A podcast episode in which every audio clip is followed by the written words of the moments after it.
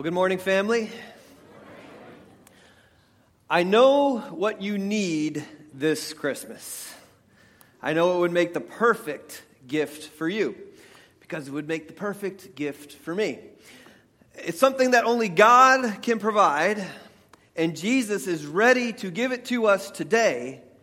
However, if you want this gift, you are going to have to fight for it. It was seven hundred years before the birth of Jesus that the prophet Isaiah uh, prophesied one of three hundred Old Testament prophecies about the long-awaited Messiah. And he said this, "For to us a child is born, to us a son is given, and the government will be on his shoulders. And he will be called Wonderful Counselor, Mighty God, Everlasting Father, and Prince of Peace."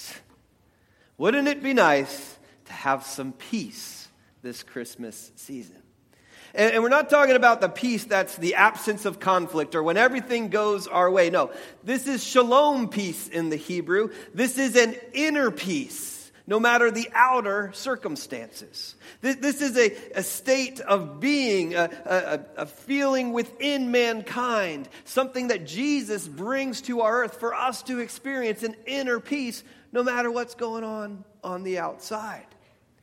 And if you want this type of peace this Christmas, then you're going to have to fight for it. And so today we're wrapping up our Worth Fighting For series. And, and if you've got your, your phone, you can go ahead and, and pull up the app. And, uh, and the first thing you need to understand this morning, that if you want peace, you're going to have to go to war. If you want this peace, you are going to have to fight for it. You're going to have to go to war. And you may say, "But Tom, don't I already have victory in Jesus?" Yep, you do. However, the moment you decided to follow Jesus is the moment you invited a target upon your life. You see, the birthmark of a believer is a bullseye. And the, the deal is, we have a real enemy. You know his name, and he's after us. Now, several of you bless me throughout the week and, and each Sunday, and you'll say things to me. You'll say, "Tom, I'm praying for you. I'm praying for Kurt. I'm praying for our pastors, because I know Satan would love to take out our pastors." And what I want you to know is that I'm praying for you, because Satan will take whoever he can get. He would love to take out some, some believing stay-at-home moms or, or some Christian teenagers or, or some doctors, some lawyers, whoever he can get, he'd love to take out. And I know sometimes when we talk about spiritual attack, that sometimes we overuse that phrase. Sometimes we'll, we'll kind of use that to explain everything that's not working out in our life. You, you've, you've met the Christians who everything is a spiritual attack. Let me just tell you this morning, if your iPhone did not charge last night, it's not because you're under spiritual attack, okay? Um, if you did not get the donut you wanted at the cafe this morning, you are not under spiritual attack. You may have a heart attack later, but you are not under spiritual attack. And, and I know sometimes we go, "Oh, work, you know, the boss is on me, and I am under such spiritual attack." And you might be under spiritual attack, but my guess is you're probably underperforming.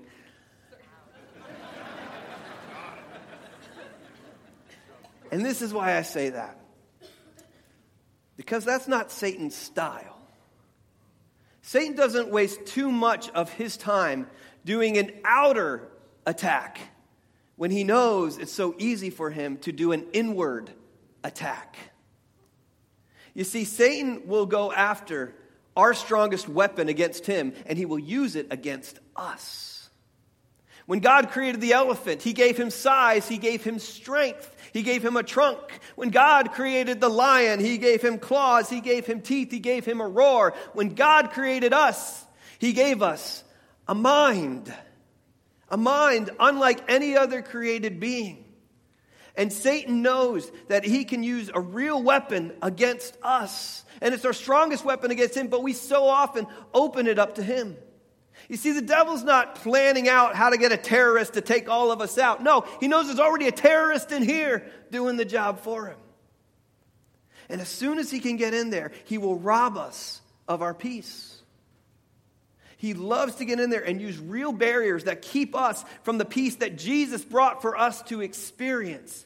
And he'll use barriers like discontentment and worry. He'll get our minds going. It was several years ago that I had the uh, the privilege of, of leading a mission trip to Africa. And I got to bring several teenagers and young adults and adults, and there we got to do work in Nairobi, Kenya, in a place called Mathari Valley, which is one of the largest slums in the world. Over a million people stacked on top of each other in these tin huts. No electricity, no running water, just poverty. And uh, we, we got to work with the children. We got to teach them Bible verses. We, we got to uh, feed people who were dying of AIDS. We got to uh, bring a bunch of medical supplies, and, and we had some physicians with us and, and help out the community. And one of my favorite things we got to do was go into the slums, into those huts. They were not very big. And a few of us would go inside, and we would talk to the few people in there. And while we were talking, there would be somebody on a rickety ladder on the outside of this tin hut, and they would climb up to the top, and they would cut a hole in the roof, and they would slide a piece of clear plexiglass through these tin shingles. And all of a sudden, for the first time ever, daylight would permeate the inside of these huts. And the people, their faces would literally illuminate. They, you know, they'd never had that hut so so bright before. It was all, also a little unnerving, because as soon as light hit it, you realized that we're, there weren't just a few people in there. Like, Grandpa was standing behind me the whole time, and I didn't know it. It was a little freaky, and, and there's people in the corners. And but for the first time, there was light in those huts, and and we would share. We'd, think, we'd say, you think this is great? Let us tell you about the light of the world. Let us tell you about Jesus, about how God sent his son to be a permanent light within your life if you just make him Lord and Savior. And, and one of the times when we were doing this, there were three young adult men who, who came over to see what the commotion was all about. And they entered into this tin hut. And, and I remember we, we started retelling the story. We, we shared with them every scripture verse we could think of. We, we, we told them every you know cool story about Jesus we could think of. And, and then I just asked them. I said, guys, would you like the light of Jesus in your life? Would you like to make him Lord and Savior of your life today? And they kind of looked at each other, and they looked at me, and they said, well, that would be nice, but before we could ever do that, we need wives. Nobody really wants to marry us. It's probably because we don't have a house. We don't really have even one of these huts to call our own. That's because we can't get jobs. We need jobs. No one's hiring us. We need better clothes. We could definitely use some food. And they just kept going on about all the things they didn't have. And in that moment, I had no idea what to say. Because all I could think about is back home in the States, I have a nice house. I've got a beautiful wife and kids. I don't even think about Uh, so the clothes that, that I own or the, the food that I might have that day. And yet, I have a list too. I, I have a list that, that gets in the way where, where I go, Jesus, as soon as I reach this financial goal, I'll totally do that thing you've been pressing on my heart. You know, as soon as I can resolve this family issue, then you know I'm on fire for you. You know I'm all about living out the life that you've you've set for me. You know I'm all about enjoying the peace you give, but But yet our discontentment gets in the way. We start hyper-focusing on what we don't yet have or protecting what we do have. Or sometimes that voice in our head, it'll even get personal. It won't be like, oh, you'll never get the money. It'll be like, you don't have what it takes. You'll never measure up. And it just attacks us. And it goes over and over on repeat to the point it becomes worry, because that's what worry is. It's just restating a problem over and over without ever offering a solution. And just let it play in our heads. We just let it rob us of the peace. And the worst thing we could do this morning is act like we don't worry. Because we do, myself included. We worry. We worry. And we worry most about that which we are most devoted to. In other words, worry is personal. It is. Um, I'm going to say this, probably not a good pastor thing to say, but let's go for it. Um, I don't worry about your job. Now, now you may come up to me this morning and say, Tom, I'm really concerned about things going on at work. I will pray with you. I, I will add you to my weekly prayer list, and then I will go home and I will sleep fine. All right? I, I, I don't worry. I don't worry about your kids doing well at school. I worry about my kids. I don't worry about your retirement. I, I, I don't worry about how your house's renovations are going. I, I don't worry about, because what we worry about is personal to us. If you want to find out what you care about the most, it'll be that which you worry about the most, because we worry about that which we are most devoted to. So then the question remains, what if we could shift our devotion? Would that then change what we worry about, or how much we worry for that matter? See, Jesus tackles this in one of the best sermons ever preached. In Matthew six, he says, therefore I tell you, do not worry. And he says, do not worry four times in nine verses. And uh, if you were to read this in the King James, it, you, it would translate, it would say, take no thought. It's not going, don't think about these things. It's going, don't let it take over your mind. Don't let it reoccur. Problem, problem, problem, no solution. And then, if you know anything about, you know, studying scriptures, when you hit that word therefore, it's always important to figure out what therefore is therefore. And usually when you're studying scriptures, it points you back to the previous text. So in verse twenty-four, Jesus says, look, no one can serve two masters. Either you will hate the one and love the other, or you will be devoted to the one and despise the other. You cannot serve both God and money. Why does Jesus, before he starts talking about worry, bring up the topic of money? Because seventy percent of us say the number one thing we worry about is money. And, and uh, if you were to go back into the original Greek uh, of which this was written, and you come across that word money, it, you would re- you would hit the root word, the Greek wor- root word of mammon. And mammon simply means stuff. What's your stuff? What are you most devoted to? What do you tend to worry about? And maybe it's stuff you have, and maybe it's stuff you don't yet have. Well, Jesus says this, do not worry about your life, what you will eat, what you will drink, about your body, what you will wear. Is life not more than food, and the body more than clothes? And you're going, Tom, I got this. I don't worry about what I eat or drink. I don't worry about what I wear. And for many of us, we already know that. It shows. But that's why Jesus starts with, do not worry about your life. In other words, do not worry about keeping your job, about being single, about your prodigal son and daughter and will they ever return, about school choice, about medical issues, about family drama. And it's not that these things are not important. They are. It's just with each one of them, there's a certain level of uncertainty attached. We don't know what will happen tomorrow.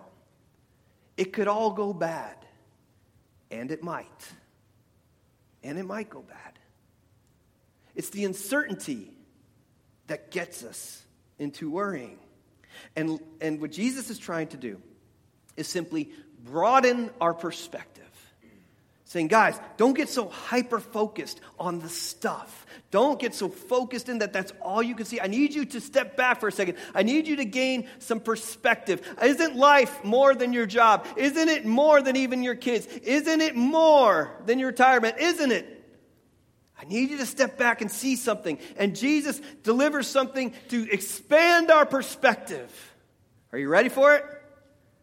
Jesus says, look at the birds. What? Look at the birds? Jesus, I don't have time to look at the birds. I'm wondering if my husband's going to come back. I'm wondering if I can pay these bills next week. I'm wondering if my children are going to make it. And Jesus would just stand there, I imagine, and go, are, are you done yet? Look at the birds. They don't have a four oh one k. They, they don't have a college education. They're not putting helmets and pads and leashes on their kids to protect them. No, they build a nest as high as they can in a tree, take the baby birds to the eggs, and just push them out.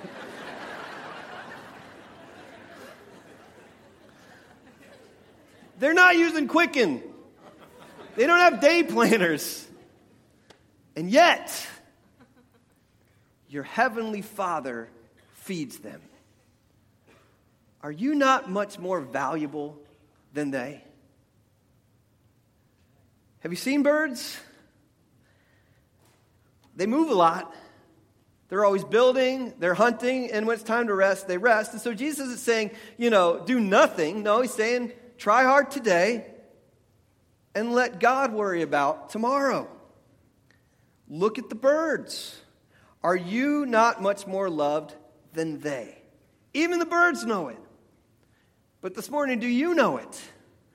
God loves you more than he loves birds. I want you to say that with me on the count of three. I want you to say, God loves me more than birds. You ready? One, two, three. God loves me more than birds. One more time so it sticks. Here we go. God loves me more than birds. How do you know God loves you more than birds? Because when it came time for God to show this world how much he loved it and the inhabitants within it, he did not send his son in the form of an elephant. He did not send his son in the form of a bird. He sent his son in the form of mankind so that we would know how much God loves us. And even the birds get that. You see, the birds understand you can have uncertainty today without worrying about tomorrow. The uncertainty is not going to change. You can have uncertainty and still not worry. Jesus spends his next verses demolishing the idea of worry. In verse twenty-seven, he says, can any one of you, by worrying, add a single hour to your life? In other words, worry is ineffective. Doesn't gain us any time. Doesn't help us through the process. It's ineffective. And a few verses later, he'll say this, therefore, do not worry about tomorrow, for tomorrow will worry about itself. In fact, each day has enough trouble of its own.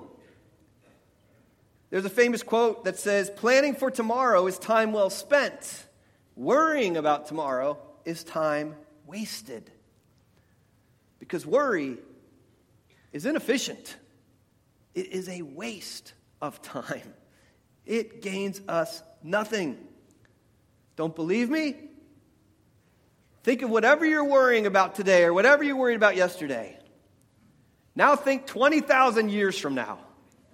It will not matter. Hopefully because you're in heaven going, I don't know why I got so worked up about that. Or if the earth still exists, then people on earth are going, I don't even know who that person is or why they worried about that. What's the big deal? Worry, it's inefficient. It is a waste of our time. It doesn't mean we don't plan for our future, but we should not worry about our future. And then Jesus says this, and why do you worry about clothes? See how the flowers of the field grow? They do not labor or spin. Yet I tell you that not even Solomon in all his splendor was dressed like one of these. If that is how God clothes the grass of the field, which is here today and tomorrow thrown into the fire, will he not much more clothe you, you of little faith? You see, Jesus is telling us, worry is irrational. If God takes care of the birds and the grass and the flowers, then it stands to reason that he will that much more take care of us. You see, worry is not an issue of intellect. It's an issue of faith. Because we'll have confidence that we'll take care of us today, and then we'll go, but God, will you really take care of tomorrow? And the beautiful thing about faith, faith is when we take our tomorrow and place it within the hands of the only person who can actually do anything about that. But worry is irrational. And then Jesus says this, so do not worry, saying, what shall we eat, what shall we drink, what shall we wear? For the pagans run after all these things, and your heavenly Father knows that you need them. The pagans run after these things. Worry is, is irreverent. In other words, it makes sense that the people who believe there is no God worry. If you're one of those, I get it. You should worry. You should. You got you, and that's it. And it makes sense for people who don't believe in a God not to worry, but people who have an ounce of connection with Jesus and find themselves stuck in worry are like people who believe there's no God. And Jesus is going, look, you don't have to exist like that. You don't have to live like that. In fact, this is your grand opportunity. Because whether we fill this room up with Christians or non-Christians, I could ask the questions that we all hold in common. I could say, how many of you are worried about your house? How many are you worried about your kids? How many of you worried about your financial future? How many are you worried about fill in the blanks? And guess what? Whether it was Christians or non-Christians, we'd all raise our hands. You see, the difference is not in the trials that we face, but it could be in the way in which we respond. Jesus goes, this is our opportunity. This is our opportunity to stand out in the crowd. This is our opportunity to be the light. This is our opportunity to just look a little bit different. Let me just tell you, the good-lit kids, my kids, do not worry. You know how I know? Because they leave the milk out. They will go into our refrigerator. They will open the doors, never close them, take out a gallon of milk, find the biggest cup they can find, fill it up with about a half gallon worth of milk, take about two sips and leave all of it out. And then they will go to the front door, and they will go out of it, never closing it behind them. And they will come in and out and just leave that door wide open, and A C is going out the window, and the heat's going up the window, and the, the bill's going up, and they don't care. And I know they don't worry because of socks. My kids think you can live off of one sock. And the reason I know is we buy them two. We buy them two socks. However, they wear them once, and we find one of them on the ground, stinky, smelly, and the other one has disappeared off into eternity. We have no idea where it's gone, and they don't even care that it's gone. And we have this, this basket of unmatched socks that just piles up like a foot every year. It just gets bigger and bigger. And my kids don't care about socks. They don't care about what they're going to drink and whether there's going to be more of it. They don't care about the conditions of their shelter. They don't care about their clothes. You know why? Because they have a Father who provides. And so do you.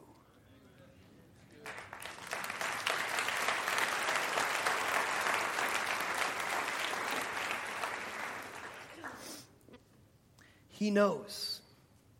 You don't even have to tell him. He knows your needs because he created you with those needs. He knows your emotional, your nutritional, your sexual needs. And he promised to supply all that you need. And you may say, but Tom, I don't think he's supplying what I need right now. Well, it's probably because you don't need it right now. But he knows. And it's important to him. So let him take care of it. Let him be in charge. And you may say, Tom, this all sounds great. Thanks for coming up here, sharing that message. That's wonderful. But I'm going to walk out here, and I'm going to keep worrying. Because you can't just tell me to stop worrying, and that fixes it. It's kind of like telling somebody, hey, go to sleep, and sure. You know, or, or, you know, we can go to each other, hey, buddy, you need to stop worrying. You go, thanks, I'll get right on that, jerk. You know, it, it's not... That's not how it works. That's not going to do it for us. But Jesus doesn't leave us hanging, hanging there. He offers us a real solution. There I was in Africa, in that hut with three young adult men. I shared everything I knew to share. And all they shared back was their laundry list of everything they, ha- they did not yet have. And they said, as soon as we get that, then we can surrender, surrender our lives to Jesus. And I had no idea what to say next. But there was a young African pastor standing next to me who had been following us house to house because he was building up his church. And he grabbed the Bible out of my hands. And he started frantically flipping the pages until he came to Matthew chapter six, verse thirty-three. And he read aloud, but seek first God's kingdom and his righteousness, and all these things will be given to you as well. And I watched three young men give their life to Christ that day. The solution to worry is to change our primary devotion to God's kingdom. It's saying before God, it's your kingdom today, not mine. It's your kingdom come, your will be done on earth as it is in heaven. God, it's your agenda before mine. God, it's your school choice before mine. God, it's your job security before mine. God, it's all you before my family drama, before my concerns. You see, when we focus on Jesus, we are reminded how much God loves us and will then take care of us. You see, you don't have to worry about the how. You don't have to worry about the what when you know the who. See, the birthmark of a believer might be a bullseye, but the remarkable mark upon the mind of anyone close to Christ is the mark of peace. Paul tells us, let the peace of Christ rule in your hearts, since as members of one body, you were called to peace. You were called to peace. And that peace is for you, waiting for you this morning. But you need to understand, if you want peace in God, you must first make peace with God. And you may say, Tom, but I'm, I'm a believer. I, I'm not at war with God. You see, that's what makes worry a sin. Sin, it's a sin where we let this message play over and over in our mind, in our heart, and out to the world that God is simply not enough. It's where we allow the energy, where we fight against the God who is so hard fighting for us. It's where we, we keep ourselves from experiencing the peace God provided for each one of us because of his deep love for us. And let me just tell you, you will not be able to successfully administrate over all your problems, over all your trials, uh, uh, for every dilemma you have, because it's not your throne in which to be seated. If you want his peace, then you must allow him to rule. If you want him to be your Prince of Peace today, then he must reside over your life right now as Wonderful Counselor, as Mighty God, as Everlasting Father who will provide. And then you will experience the Prince of Peace. We have a yearly Christmas tradition in my house um, where we go to this little church in Trinity that puts on this big production called Journey Through Bethlehem. And I remember the first year we went, uh, kids were real little, and um, And and it was the last night of the production, and we didn't know to be there early, so we were at the very end of the line, and we were actually the last group to go through.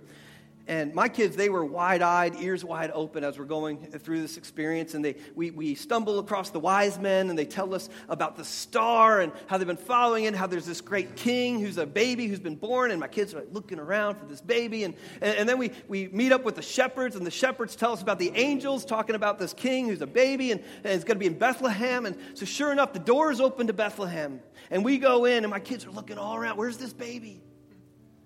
And we go into the Bethlehem marketplace. But before we do that, we actually have to pay our taxes. And so we bring canned goods in. And, and they gave our kids gold coins, which my kids thought was awesome. And, and then we went, went into the marketplace. And they went to the Bethlehem basket weavers. And they weaved for themselves this bracelet, which they went ahead and placed on themselves, with wearing it with pride. And, and then we went to the, the Bethlehem jeweler. And, and, and they were given necklaces that they could keep. And so they're just wearing these, these you know, shiny bead necklaces. And, and we went to the, the Bethlehem carpenter. And, and they built for themselves this wooden toy for each one of them, their toy.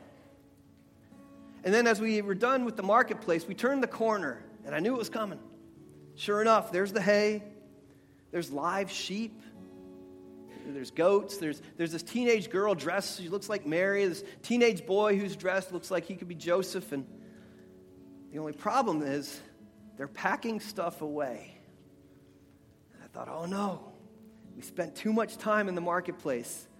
We've missed it. They probably packed away plastic baby Jesus somewhere with a manger. And, and I thought, oh no. And so, so I thought, okay, maybe I can go talk to Joseph and see if they can unpack Jesus, the manger, and we can, my kids can experience this. And so I'm going over, getting ready to talk to Joseph, and all of a sudden I hear one of my boys yell, Dad, Dad, I found him. Sure enough, we just had to turn the next corner. And there she was, Mary. And, and there he was, Joseph. There were angels, and then there was a real live baby there in the manger. And I watched that year my kids do something they've done every year since. I watched them get as close as they could to the manger. And they took off their bracelet and they put it on the ground. And they took off their necklace and they laid it right there. And they took their gold coins and they just dropped them. And they took the toy they made for themselves and they left it. Perhaps the baby would enjoy this. Because when you find the baby in the manger, nothing else matters. For many of us this morning, we've been following him for a while, and yet we've still gotten lost. We've still allowed barriers to block us from the peace that he provides. And so for today, no matter where you are, perhaps it's just time to turn the corner and find the baby once again. Perhaps it's time to just simply lay it down. Whatever stuff you brought in here, we're going to lay it down before we leave. In fact, we're going to sing a few songs here, and we're going to give you the opportunity to lay it all down, and then we're going to celebrate his peace. In fact, when we sing these songs, I want to invite our prayer partners to come forward, and if you need somebody to pray with you and to celebrate that with you and to help you lay it down, we want to be there for you. And let me just tell you that if you want peace in God, then you will today have to make peace with God. And when you find peace in God, it comes from the peace of God, which transcends all understanding. I can't even explain it to you, but you'll know it when you find it and experience it. And so today, this weekend, it's time to lay it all down so you can enjoy next weekend. As we sing, as we celebrate, may his peace be